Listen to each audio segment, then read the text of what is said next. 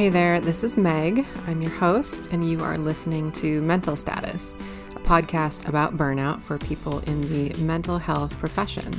Quick disclaimer because, you know, that stuff is important these days. Uh, mental Status is a podcast about burnout in the mental health field.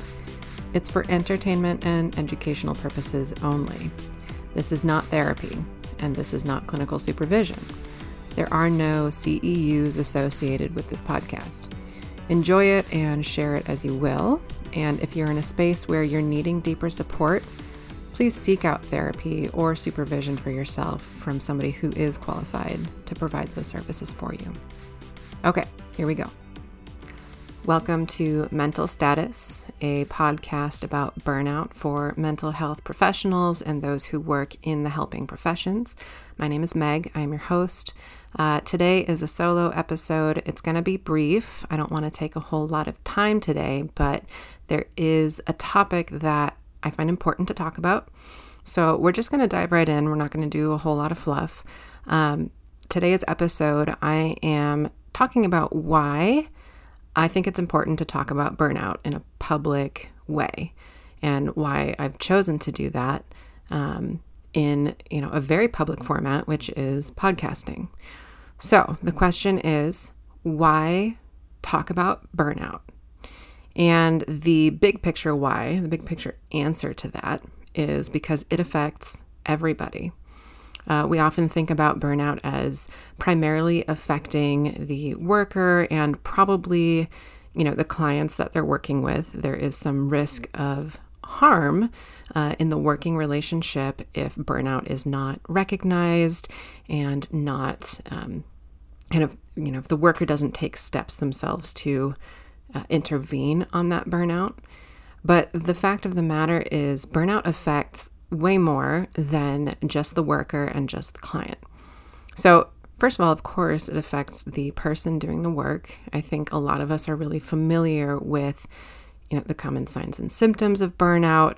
Uh, exhaustion, fatigue, pessimism, cynicism, low motivation to go to work, just generally like you're not feeling super hot about the work that you're doing uh, even if it is a line of work that you find incredibly important and that you have uh, either currently have or have had a lot of passion for.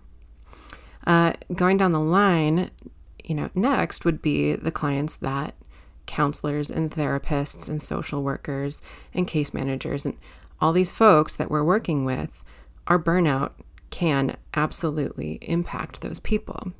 Um, a lot of the time, when we talk about this in, say, grad school and continuing education, in consultation, supervision, all that kind of stuff, a lot of it really is focused on the impact that our burnout has on our clients, primarily in the sphere of uh, the potential to cause harm to the therapeutic relationship.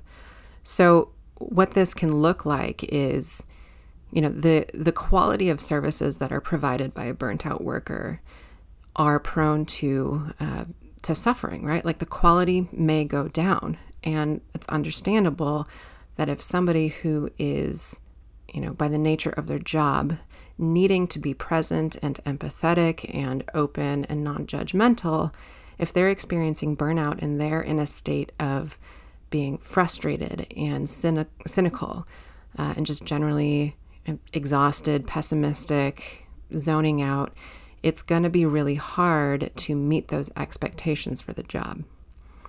Um, what this can end up looking like is,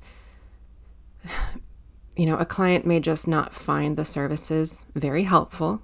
Um, they may find that they're not making progress toward their goals in the way that they'd like to be.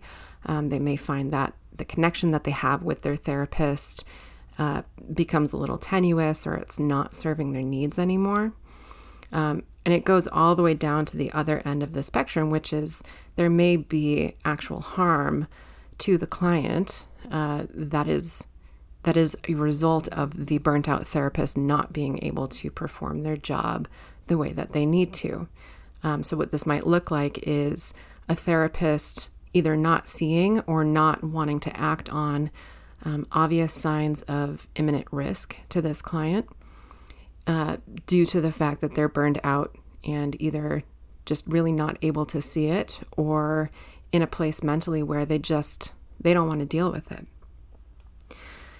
what happens then, especially if you are, well, in any setting, really, whether you're a private practice, community mental health, nonprofit, whatever it may be, when the therapeutic relationship suffers because of burnout, client retention suffers. So therapists may start seeing their caseloads dwindling, which can perpetuate uh, the financial stress that comes with the work um, already which may further kind of push them down that line of burnout and frustration and just becoming generally um, disillusioned with the work itself.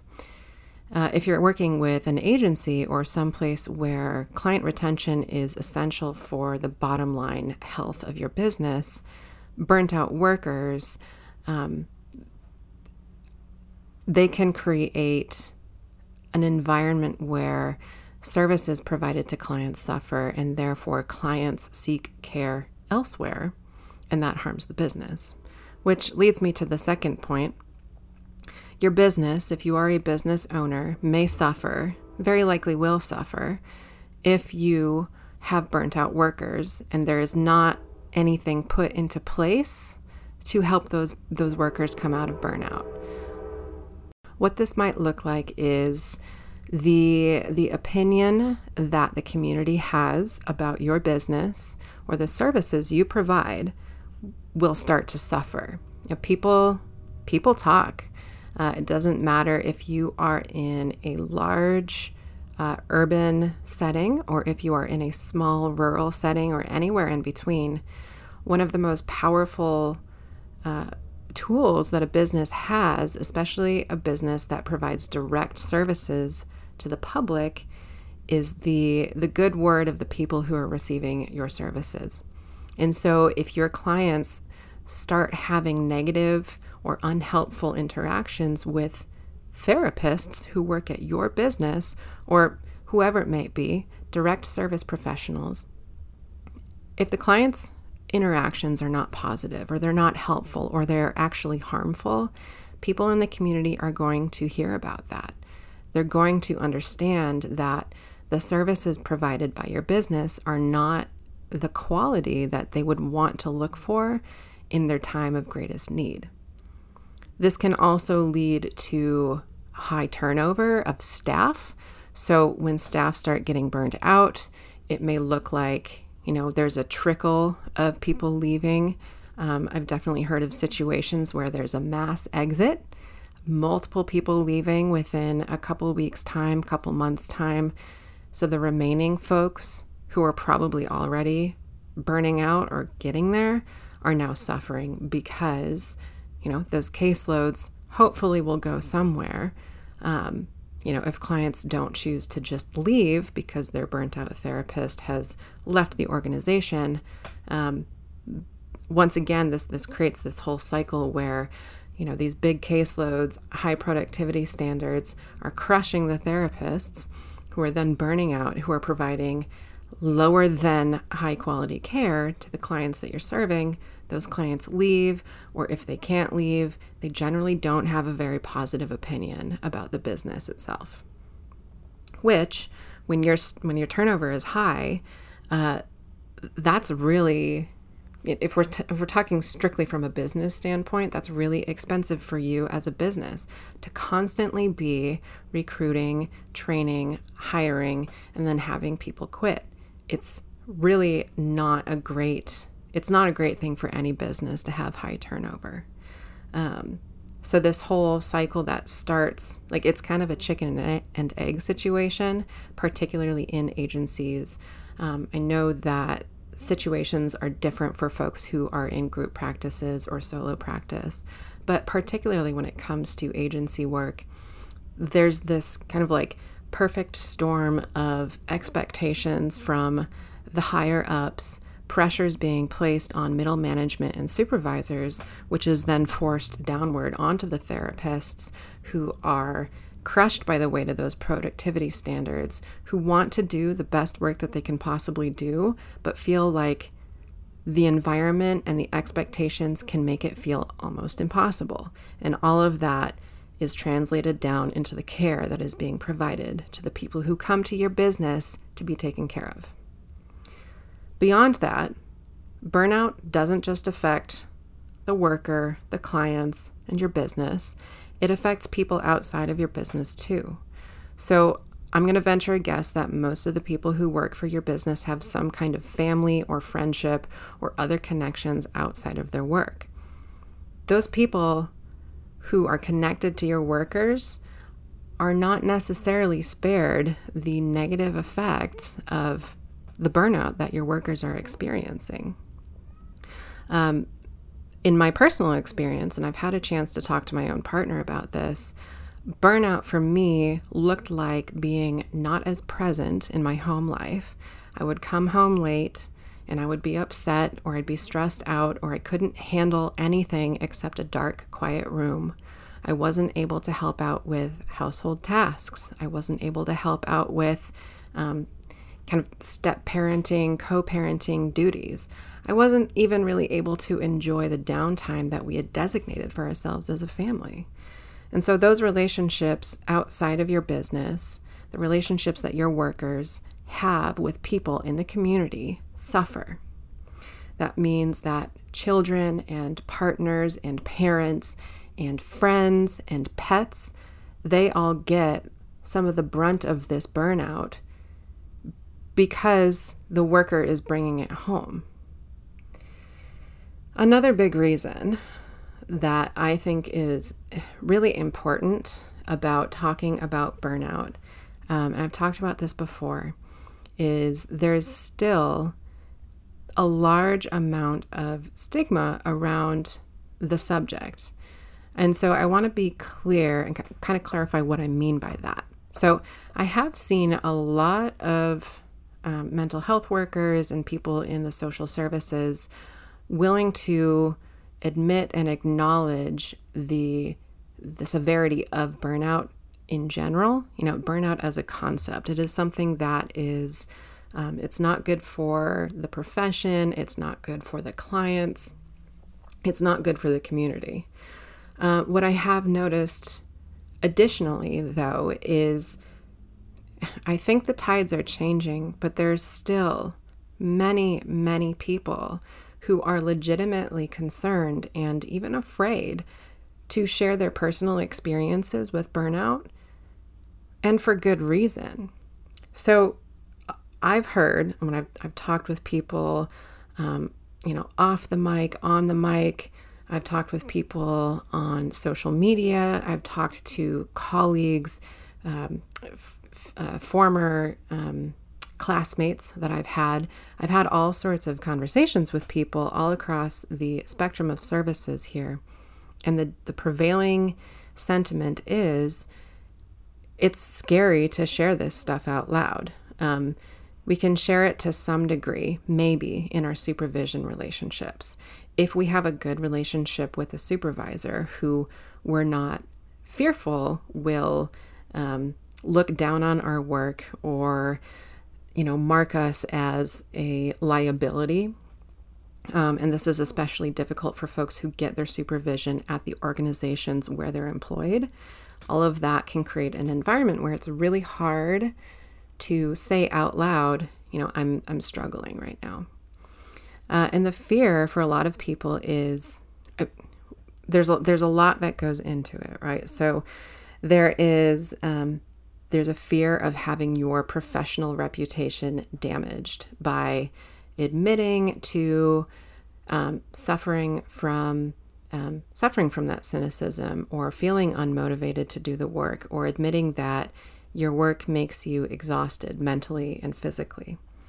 There is fear of retaliation. So, if you speak up in your organization, a lot of people have reason to fear that upper management or supervisors or managers will come at them, and it's not going to necessarily end up in the favor of the worker. Uh, there is definitely fear of either not being believed or having your burnout symptoms be invalidated by the people who are supposed to be uh, kind of helping protect you against that or support you through that. Um, this might look like, well, you know, I, I hear that you're really tired, but we still need to meet these productivity standards and like, and you need to do it. Or I know that you're you're needing a mental health day, but you can't take the day off unless you have coverage. Um, I can't tell you the number of times that I was told to just make a self care plan for the weekend, even though I was still supposed to be on call for the weekend. So there's this fear that even if we speak up and say something to the people who are managing us or who we have a professional relationship with, they'll either kind of cast it aside, they won't believe it, or it'll be somehow invalidated. And then there's that big level concern of what if I lose my job? Um, what if the people who manage me or employ me or who work alongside me um, hear that I, I might be burning out and decide that I can't I can't be there anymore. It's better for me to just keep it inside and try to work this out either on my own or with my own therapist or whatever it may be, and to just not let those folks know that something's going on. Um, there are a few reasons that I think we as a profession struggle with this. I'm not going to go into a lot of detail. Uh, I have done an episode on some of the internal messages we might be giving ourselves that can contribute to or exacerbate um, burnout symptoms. But there are some bigger systemic issues and systemic beliefs and cultural beliefs about the work that we do that have a direct impact on um, on our experiences of burnout.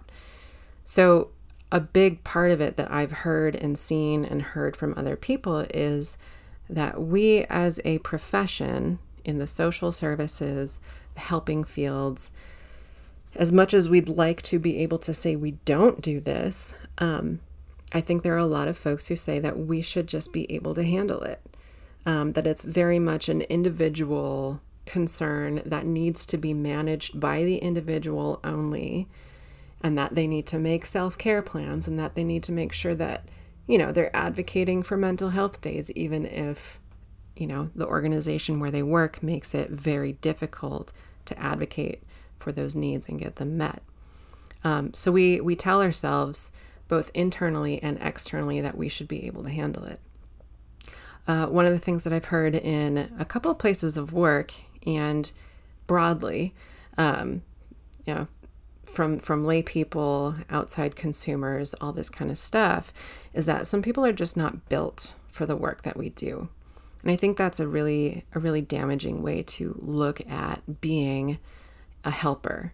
Um, there may be some types of work that are better suited for different types of personalities or working styles. That can be true. Um, but to just flat out say that you burnt out because you can't handle it, that is hugely invalidating uh, for every worker who has probably internally put in a shit ton of work trying to be the best person for the job. And when they experience burnout or frustration or exhaustion or feeling like they can't they can't keep going the way they're going to just be told well, you're just not built for it. Some people can't handle it. It feels so exclusionary and toxic and shitty. I just, I can't get behind that. Um, and the last thing that I want to kind of hit on a, a cultural belief and a professional, uh, system wide belief, which I've mentioned before and I'm super thankful is changing slowly but surely, is the idea that um, professional helpers such as therapists and social workers and case managers, um, school counselors, whatever role you may be, that we we shouldn't be in it for the money, which is just fucking absurd to me, right? Like what other professional healthcare position would we ever imagine saying that to? We would we would never say that to a surgeon, a a family doctor, a dentist. We wouldn't say that to an optometrist. We wouldn't say that to literally anybody else. But we say it to ourselves. We tell ourselves that we shouldn't expect to make a living that is suitable just to even meet our own needs. Even though this is a line of work with a lot of gatekeeping and um, you know loops that we have to go through and, and hoops to jump through like there's so much that stands between us and our licenses i'm not saying i'm 100% against licenses. I know that there are really good reasons for some of the things that we have to do. But to say that well you should go through three or four or five or six years of schooling and you should spend tens of thousands of dollars and thousands of hours usually you know you're you're paying to study and you're paying for the internship. You're paying for the opportunity literally in your time and your energy and your money you must do all of those things and then you have to spend an additional 2 to 4 years being supervised during which time you're going to make shit pay and you're going to be given the hardest work you know it, you shouldn't expect to be paid much though, because the the good feeling that you get helping other people is benefit enough. And that just it pisses me off on so many levels.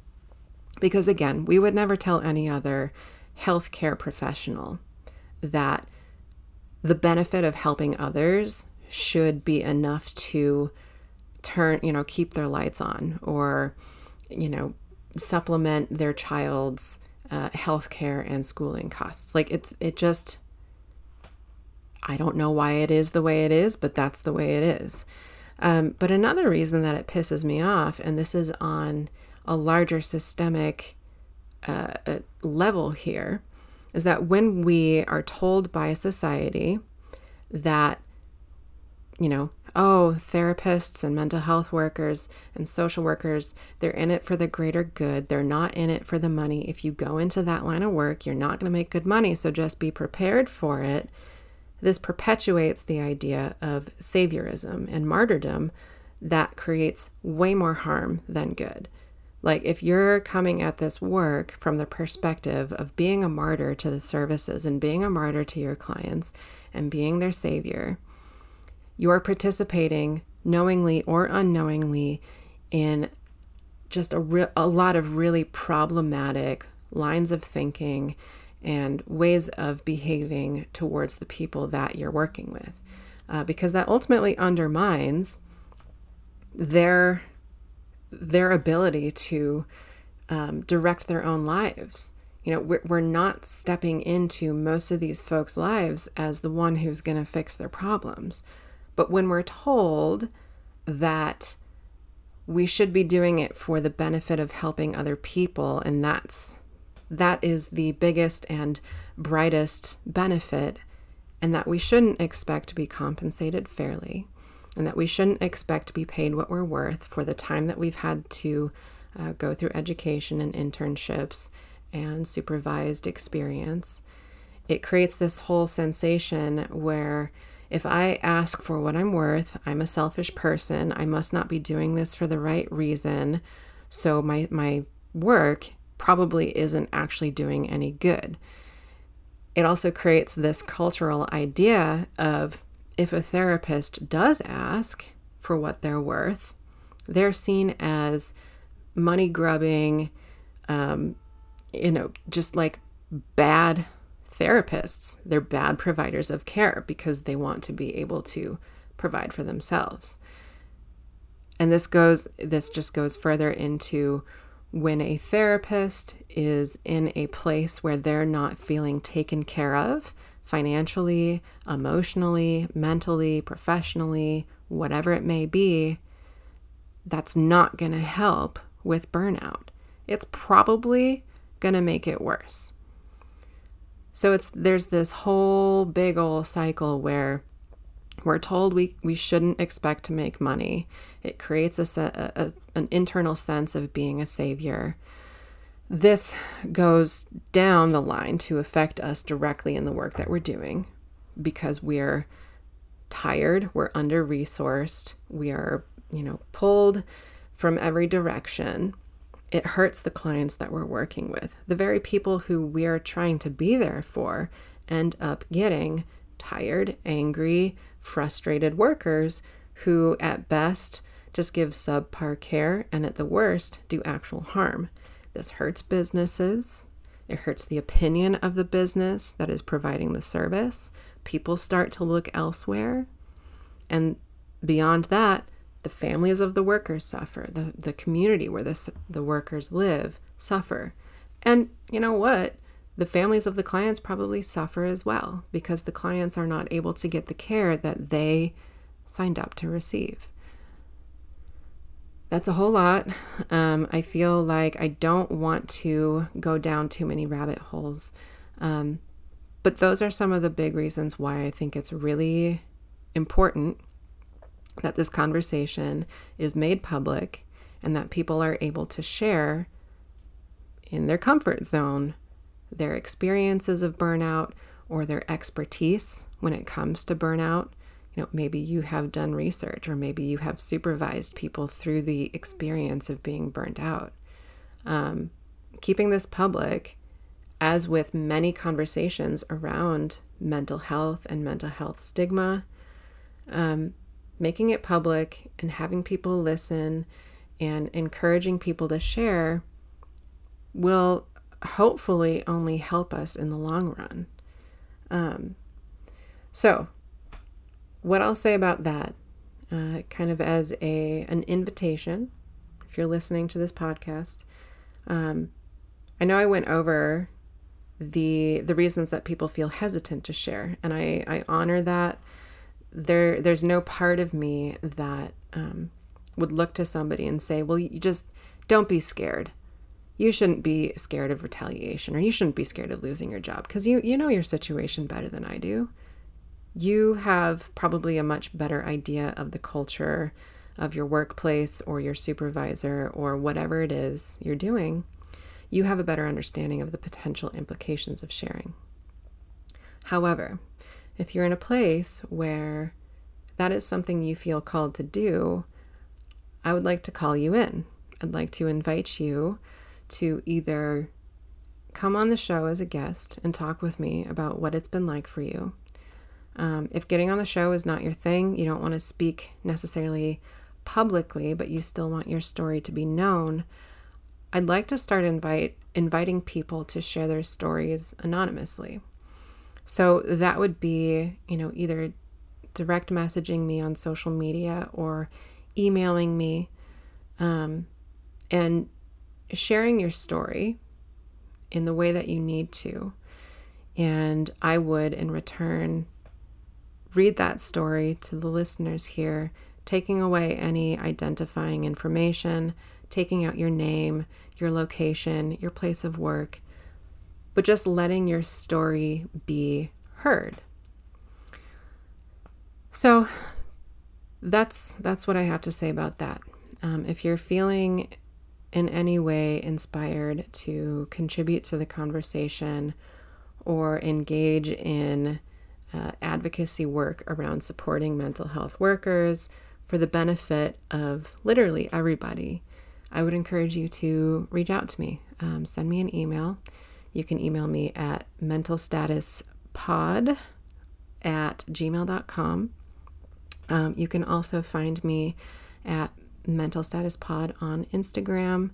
Um, there's a variety of different ways that you can get in touch, and I, I welcome it. Um, I I just want to hear from people. Um, so yeah, that's what I got. Once again, I'm a wordy person. I talked more than I thought I should, but it's okay. I got it out.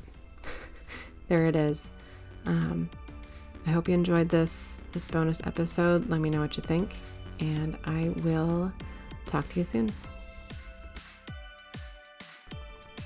Hey everyone. Thank you so much for listening today. I hope you enjoyed this episode as much as I did. And I hope that whoever or wherever you are, you can start having more conversations in your circles of support about better ways to support ourselves and to support each other through burnout. If you like today's show, please make sure to head over to wherever you get your podcasts and hit the subscribe button. If you're listening on Apple Podcasts, I would love it if you left a rating and a review on there to help get the word out. If you're looking for other ways to support the show, I would absolutely love to have you join the Mental Status Patreon community, which is now officially open. When you join Patreon, you'll get access to a supportive community of like minded mental health professionals where I will be offering a ton of high quality, deeper dive content related to burnout with everything from patron exclusive podcast episodes and monthly webinars to access to the mental status facebook community q&a sessions and more. To join the patreon community head on over to patreon.com slash mental status pod and pick the level of support that fits best for you again that is patreon.com slash mental status pod Thanks so much, y'all. Until next time, take care of yourselves, and I will see you again soon.